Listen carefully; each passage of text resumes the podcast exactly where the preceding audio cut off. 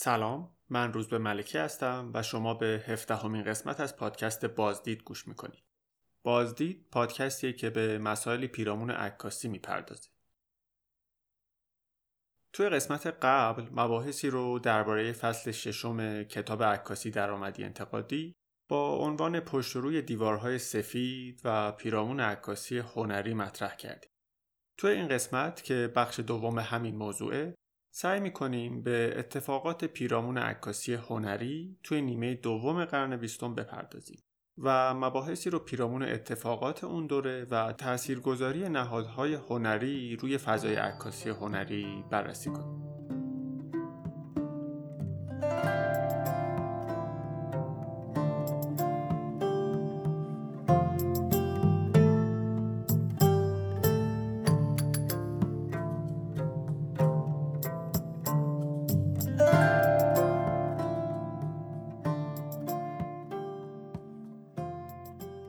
همونطور که می‌دونید تمامی قسمت های مربوط به کتاب عکاسی درآمدی انتقادی با همکاری و پشتیبانی مدرسه راینو تولید میشه.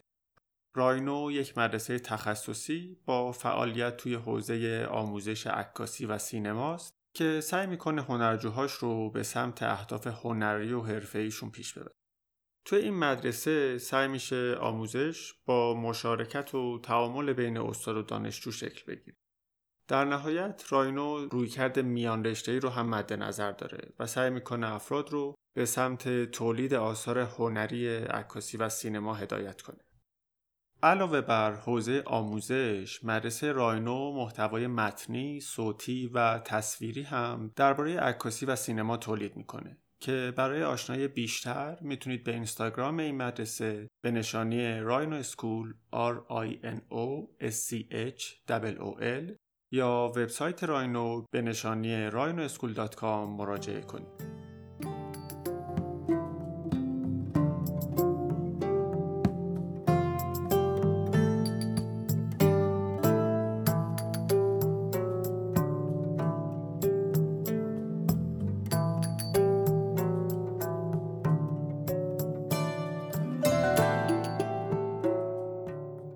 که توی قسمت قبل دیدیم از ابتدای اختراع عکاسی عکاسی به عنوان شکلی از ارتباط دیداری حائز اهمیت بود اما عکاسی هنری از همون ابتدا روی عکس به عنوان یک شیء متمرکز بود شیعی که از خلال غالب شدن یا اولویت پیدا کردن کیفیات زیبایی شناختی بر وجه ارتباطی عکس به وجود می اومد.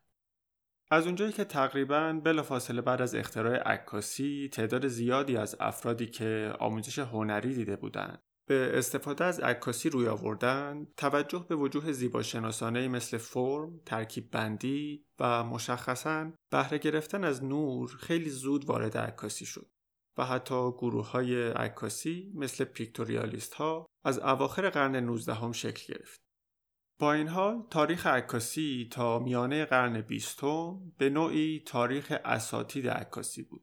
اساتیدی مثل استیگلیتز، وستون و انسل ادمز که به استثنای عکس های افرادی مثل ماینور وایت اغلب عکس های هنری نیمه اول قرن بیستم رو میشه پیرامون عکاسی صریح گرد هم آورد. همونطور که توی قسمت قبل گفته شد تا نیمه قرن بیستم به دلیل اینکه هنوز عکاسی به طور گسترده توی گالری ها و موزه ها دیده نمی‌شد فعالیت های شخصی تاثیر زیادی توی روند عکاسی داشت. اما با ورود جدی نهادهای هنری مثل موزه ها به حوزه عکاسی عکاسی هر روز نقش مهمتری توی نهادها به دست می آورد اما شاید مهمترین عامل پذیرش عکاسی توی نهادهای هنری پیدایش جنبش های پیشرو هنری بود که از دهه 60 به طور گسترده مورد استقبال قرار گرفت. این جنبش ها در مقابل ایده های رسانه محور ایستادند. به این ترتیب عکاسی به عنوان رسانی پایین دستی نسبت به نقاشی و مجسم سازی برای اولین بار تونست در کنار این هنرها قرار بگیره.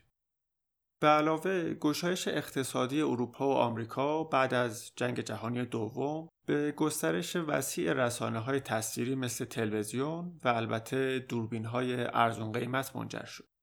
به این ترتیب تصاویر رسانه‌ای و البته تصاویر سردستی دوربین های عکاسی و دوربین های ویدئویی هر روز بر شیوه های هنری تأثیر بیشتری میذاشتن.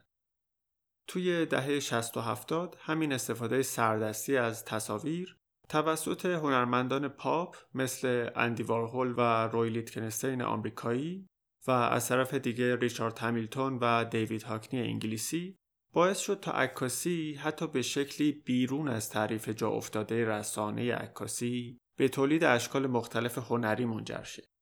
ما از این جهت میگیم بیرون تعریف جا افتاده که بتونیم تصاویر سردستی این عکاس ها رو از آثار عکاس های همون دوره مثل ویلیام اگلستون جدا کنیم. به بیان ساده هرچند همه این افراد از رویکرد آماتور عکاسی الهام گرفته بودن اما با پیگیری روند کاریشون به راحتی میشه بین آثار اونها تمایز اساسی قائل شد.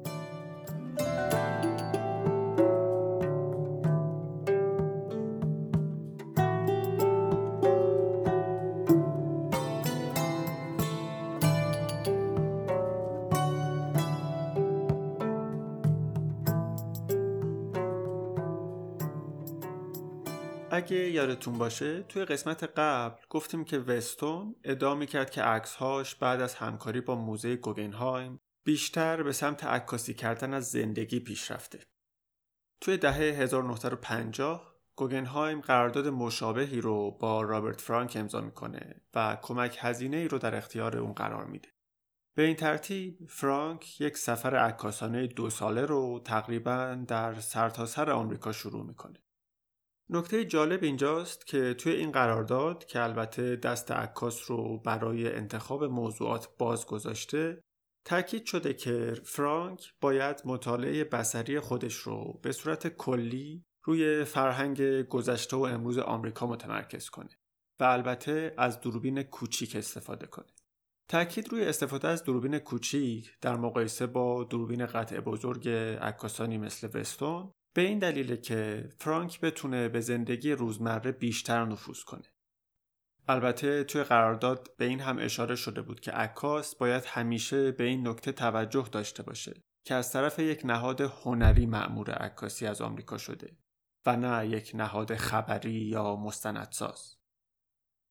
جالبه که توی همون دوره ماما هم با برگزاری نمایشگاه هایی مثل عکس های فراموش شده، خانواده بشر، چشم عکاس و نمایش عکس های قدیمی از عکس مثل براسای، آندره کرتش و واکر ونز روی همین اهمیت بازنمایی زندگی روزمره تاکید داشت. و حتی میشه نمایش عکس های رنگی ویلیام اگلستون از اشیاء پیش پا افتاده و روزمره رو در ادامه همین روند در نظر گرفت. همونطور که می‌بینیم دو تا از نهادهای خیلی مهم میانه قرن بیستم داشتن فضای عکاسی رو به بازنمایی زندگی روزمره متمایل می‌کردن و به این ترتیب روی فضای کلی عکاسی تاثیر میذاشتن. علاوه بر علاقه به بازنمای زندگی روزمره با رویکرد زیباشناسانه به واسطه جنبش های هنری جدید دهه های 60 و 70 و به خصوص جنبش هنر مفهومی فضای هنر دوباره دل مشغول موضوع شد. اما این موضوعیت نه مثل دوره پیشا مدرن به واسطه روایت های و حکایات و داستانگویی مورد استفاده قرار می گرفت و نه مثل نیمه اول قرن بیستم درگیر یک بازنمایی سریح عکاسانه از موضوعات بود. موضوعیت مورد توجه جنبش هنرهای مفهومی به طور خیلی مستقیم به چشماندازهای سیاسی و اجتماعی توجه داشت و به مفاهیمی مثل حقوق اجتماعی، جنگ، مسائل پسا استعماری و چیزهایی از این دست متمرکز بود. برای مثال می‌تونیم به پورتره های ساده پاسپورتی توماس راف اشاره کنیم که در اندازه خیلی بزرگ به نمایش در اومدن. توی این مجموعه راف به چند عامل مهم از جمله استفاده پلیس از تصاویر پورتره برای تشخیص هویت افراد و به خصوص برای شناسایی مسافرهای بین آلمان غربی و شرقی اشاره می‌کنه. نکته مهم اینجاست با اینکه تصاویر خیلی با سراحت موضوع پیش روشون رو بازنمایی کردن ولی ما هیچ وقت نمی‌تونیم با توجه به خود تصویر از موضوع مورد نظر راف مطلع بشیم. در واقع ما با توجه به خود تصویر از خلال هیچ خانش مستقیم یا استعاری نمی‌تونیم به حساسیت توماس راف در مورد این مسئله هویت پی ببریم. چنین روی کردی در طرف مقابل روی کرده افرادی مثل انسل ادمز قرار می‌گیره که به بیانگری خود عکس تاکید داشتن.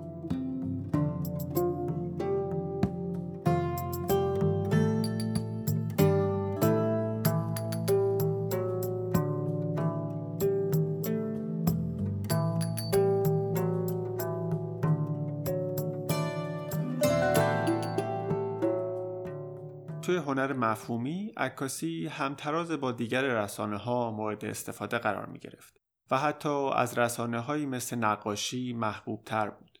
به گفته جان رابرتس اساسا هنر مفهومی با کمک عکاسی تونست خودش رو از هنر مدرن جدا کنه. به واسطه هنر مفهومی و تاکید دوباره روی موضوع توی دهه هفتاد اندیشه های انتقادی به فضاهای هنری دیداری وارد شد. صورتبندی های جدید هنر که باعث شد هنر از پیله خودشیفتگی خودش بیرون بیاد به اشکال مختلف به های مدرنیستی پیرامون استقلال هنر حمله می‌کرد و فضای ایزوله هنر برای هنر یا همون تمرکز بر رسانه رو نمیپذیرفت. همونطور که از اسم هنر مفهومی برمیاد این جنبش روی ایده تاکید داشت. عکاسی به دلیل اهمیتش توی جنبش های بعد از هنر مفهومی توی این تغییر نگرش تأثیر خیلی زیادی داشت و به کار هنرمندانی می اومد که طرفدار نگرش های انتقادی بودند و کارهایی بر مبنای عکاسی یا آثار فوتوبیس ارائه می‌دادند. افرادی مثل باربارا کروگر و سیندی شرمن. اما نکته جالب اینجاست که این تفکرات جدید انتقادی صرفا به گالری ها و موزه ها بسنده نکرد و تقریبا به تمامی عرصه های مربوط به هنر مثل دانشگاه ها و حوزه های آموزش هنری هم راه پیدا کرد. به این ترتیب از دهه هفتاد خیلی از برنامه های آموزشی هنرهای ذوقی مبتنی بر زیبایی شناسی جای خودش رو به نگرش های انتقادی و هدفمند در مورد تاریخ هنر داد. علاوه بر این تعدادی از مدارس هنری و دانشگاه ها برای اولین بار قرار بود به جای نسل های تازه ای از هنرمندها نسل تازه ای از مدیران گالری ها را آموزش بده. این افراد قرار بود در ادامه توی نهادهای هنری مستقر بشن و روند کلی هنر رو هدایت کنند. جالب اینجاست که دو ایده انتقادی بظاهر متناقض توی عکاسی از دهه هفتاد شکل گرفت. از یک طرف پرسش های پیرامون خود مسئله بازنمایی و عینیت عکاسی مطرح شد و از طرف دیگه با استفاده از عینیت عکاسی مسائل مختلف مربوط به مشکلات اجتماعی، هویت و جنسیت مجموعه های مختلفی ارائه شد.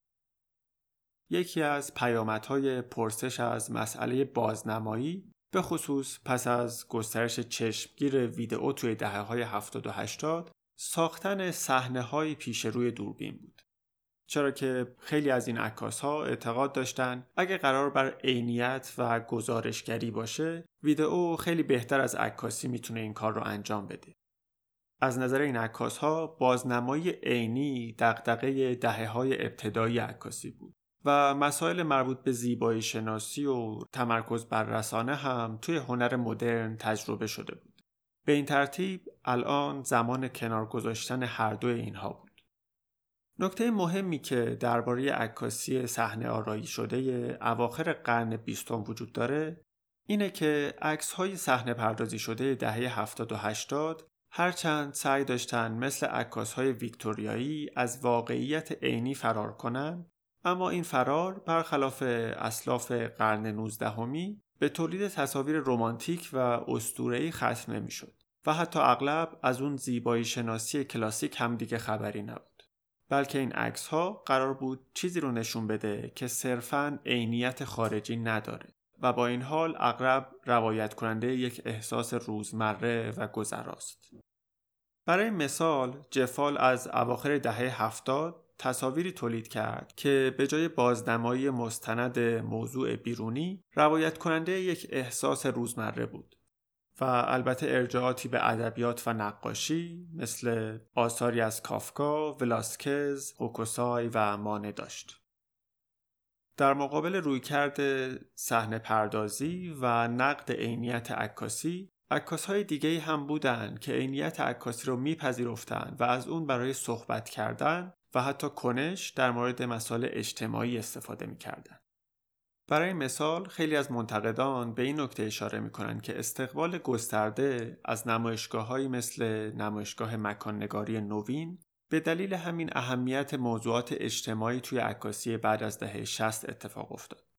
همونطور که می‌دونیم عکاس های نمایشگاه مکاننگاری نوین به تغییر و تحول زمین به دست انسان توجه داشتند و مثل مکان نگارها و منظر نگارهای دوره مدرن قرار نبود صرفا یک تصویر زیباشناسانه از منظره یا یک مکان به دست بدن. با مهم شدن موضوع عکاسی مستند هم وارد فضای نمایشگاهی شد. با این حال اگه به عکس های اواخر قرن بیستم نگاه کنیم می‌بینیم که عکاسی مستند بیشتر با تاکید بر انسان راه خودش رو به پیش میبرده. البته توی این دوره مستندنگارها برخلاف عکاس های مستند چند دهه قبل دیگه صرفا به طبقات پایین دست توجهی نداشتند بلکه خود فرد و اطرافش رو هم مورد توجه قرار می‌دادن. چنین روی کردی رو میشه توی عکس های ننگلدین، رینک دایکسترا، بوریس میخایلوف و خیلی از عکاس های دیگه پیگیری کرد. تلاش های عکاسانی مثل ننگلدین برای نقد شرایط موجود افراد در جامعه و گزاره های پیرامون اون مشابه همون مسائلیه که توی قسمت سیزدهم در مورد گزاره پردازی پیرامون بدن زن دربارش صحبت کردیم. در ادامه با گسترش نمایشگاه های مرتبط با هویت، موضوعات مربوط به مهاجرت، نجات پرستی و مطالعات پسای سماری هم توی نمایشگاه ها دیده شد. همونطور که می‌دونید این موضوعات تا به امروز هم جز موضوعات پرتکرار نمایشگاه های هنری باقی مونده. مثال جالبی که دو رویکرد صحنه پردازی و توجه به هویت رو توی یک مجموعه گرده هم آورده مجموعه عکس یینکا شونیباره که توی دهه 90 تولید شد. خاطرات یک شیکپوش افریقایی اسم مجموعی از عکس های صحنه پردازی شده است که یک فرد سیاه پوست متمول رو توی فضای زندگی دوره ویکتوریایی نمایش میده. می‌تونیم این تصاویر رو با عکس های پیکتوریالیست هایی مثل رابینسون مقایسه کنیم. در اینجا هرچند همه عکس ها ظاهرا جامعه قرن 19 ویکتوریایی رو نمایش میده اما ما با یک دانش بیرون عکس می‌فهمیم که عکس شونیبار نمی‌تونه واقعی باشه. چون می‌دونیم سیاه های دوره ویکتوریایی هیچ وقت نمی‌تونستن به چنین جایگاه اقتصادی اجتماعی دست پیدا کنن. باز هم به این نکته تاکید می‌کنیم که ما به عنوان مخاطب توی مواجهه با این تصاویر نمی‌تونیم با توجه به جزئیات تصویر به غیر واقعی بودن موضوع پی ببریم و برای درک اون نیاز به یک سری داده های تاریخی بیرون تصویر داریم. به این ترتیب عکس شونیبار همزمان که به مسئله نجات پرستی اشاره داره به نوعی به ما یادآور میشه که واقع نمایی عکس صرفاً به واسطه عینیت اون اتفاق نمیافته و خیلی از انگاره های فرهنگی توی صدق و کذب عکس تأثیر گذار هستن.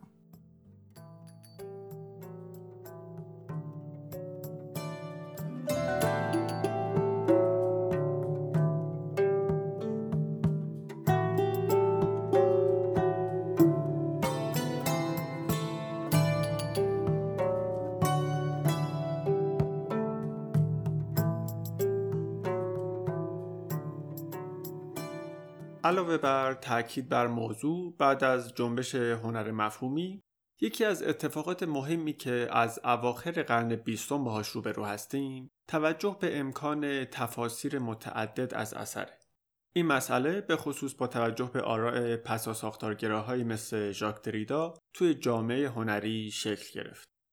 اگه یادتون باشه توی توضیح مفهوم گفتمان از مثال کتاب استفاده کردیم.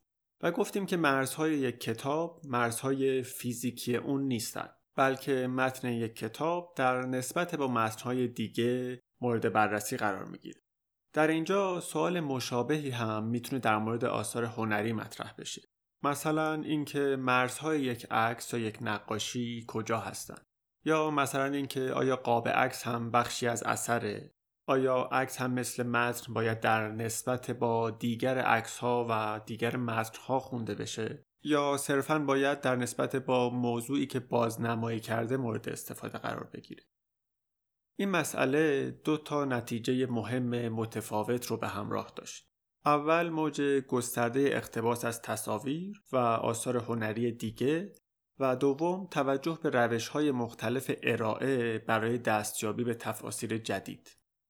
اگر بخوایم به نمونه هایی از این اتفاقات اشاره کنیم می‌تونیم به آثار شری لواین و جفال در مورد اقتباس و آثار کریستیان بولتانسکی و ولفگانگ تیلمانز درباره روش های مختلف ارائه اشاره کنیم.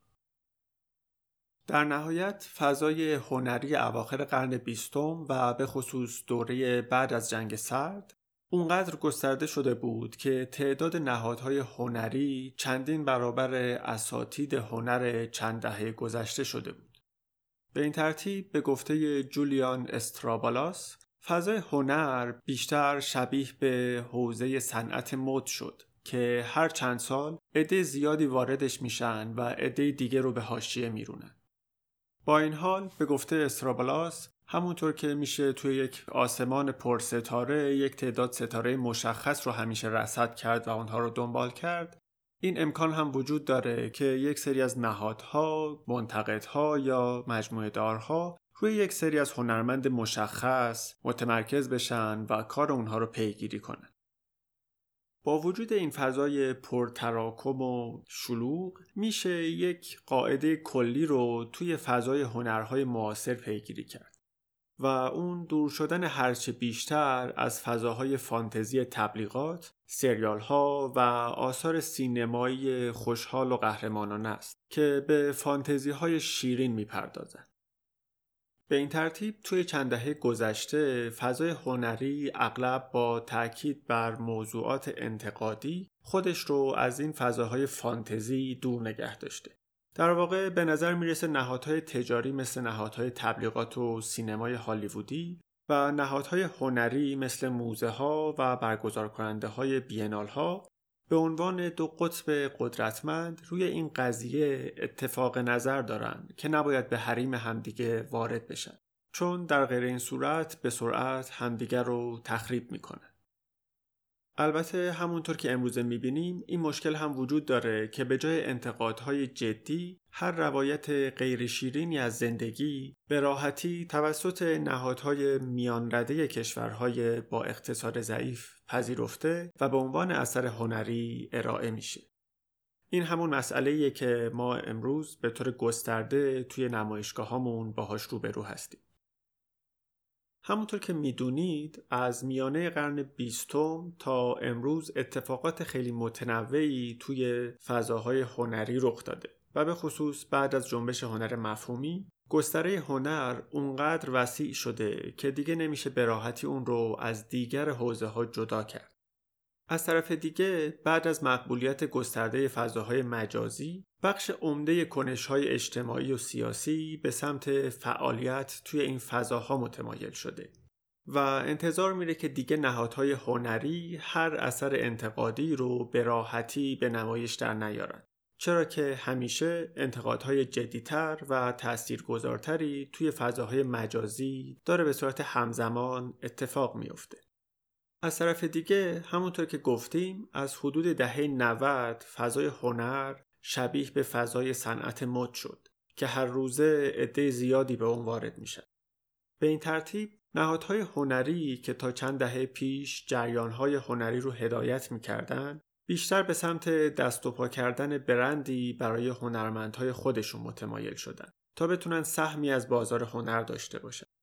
اما این اتفاق هم با ورود ما به دوره فضاهای مجازی دستخوش تغییر شد و خیلی از هنرمندهای انتقادی به طور متقابل حاضر به ارائه آثار خودشون توی فضاهای نهادی هنر نیستند و اونها را توی فضاهای مجازی به طور جدی به نمایش در میارن و منتشر می‌کنن.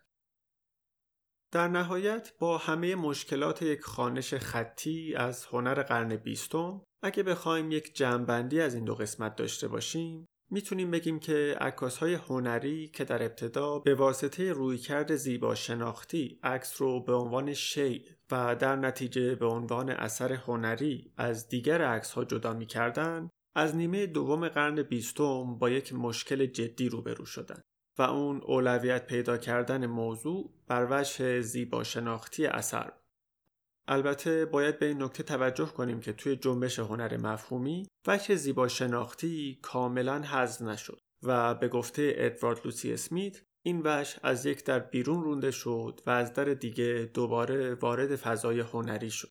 با این تفاوت که این وجه زیبا شناختی دیگه وجه ممیز آثار هنری از دیگر آثار نبود.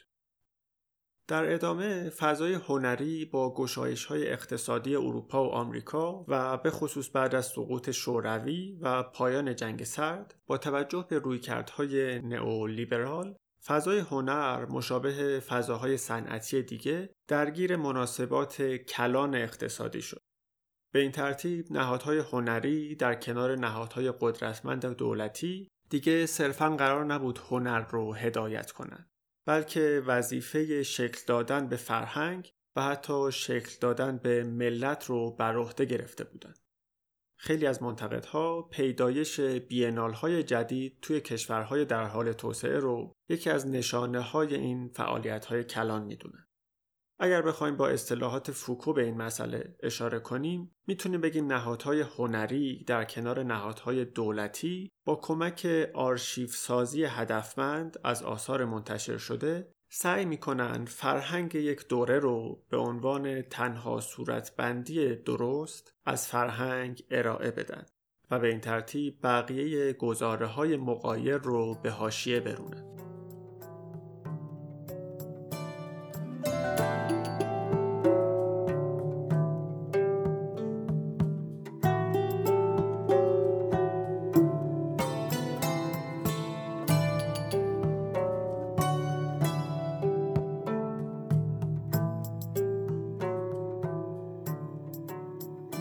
قسمت دهم تا این قسمت موضوعاتی رو با محوریت مقالات کتاب عکاسی درآمدی انتقادی مطرح کردیم. البته همونطور که در خلال این قسمت ها گفتم از برخی از مقالات هم گذشتیم و دربارهشون صحبت نکردیم. درباره مقاله آخر این کتاب هم که در مورد عکاسی در دوره دیجیتاله به صورت مفصل از قسمت پنجم تا نهم صحبت کردیم.